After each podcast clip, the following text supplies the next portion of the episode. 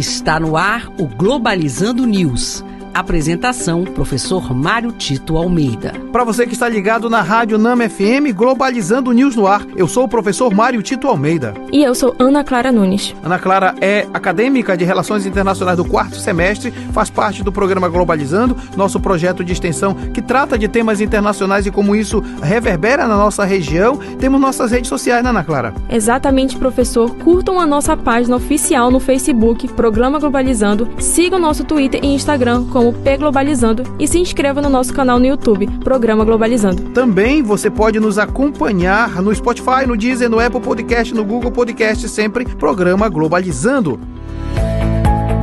Globalizando notícia do dia. Do jornal Hurriyet Daily News, da Turquia. Banco Central da Turquia aumenta sua taxa básica de juros em 15%. Em nota pública, banco declara que aumento se dá para estabelecer controle de curso da desinflação o mais rápido possível. Crise internacional, crise econômica no mundo também tem a ver com as questões ligadas ao conflito entre Rússia e Ucrânia, a crise que está acontecendo também é, na Europa, especialmente na União Europeia especificamente, e também com as dificuldades advindas ainda da pandemia da Covid-19. Não obstante isso, é importante estabelecer que taxas de juros podem ajudar somente pontualmente na reorganização da economia. Não pode acontecer como no Brasil, você ter de alguma forma a taxa de juros altas e a inflação baixa. Então é importante entender os movimentos econômicos no mundo para compreender também como isso impacta na dinâmica do sistema internacional.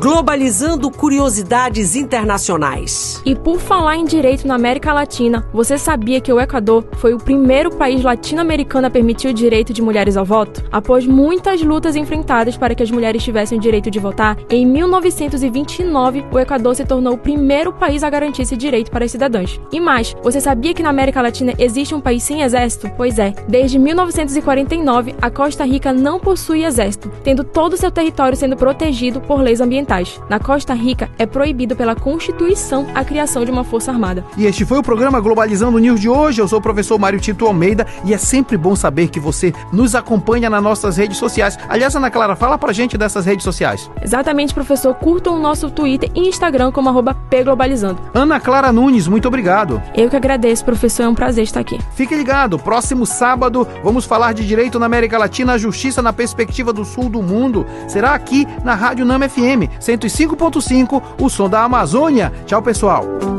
Globalizando News, uma produção do curso de Relações Internacionais da UNAMA.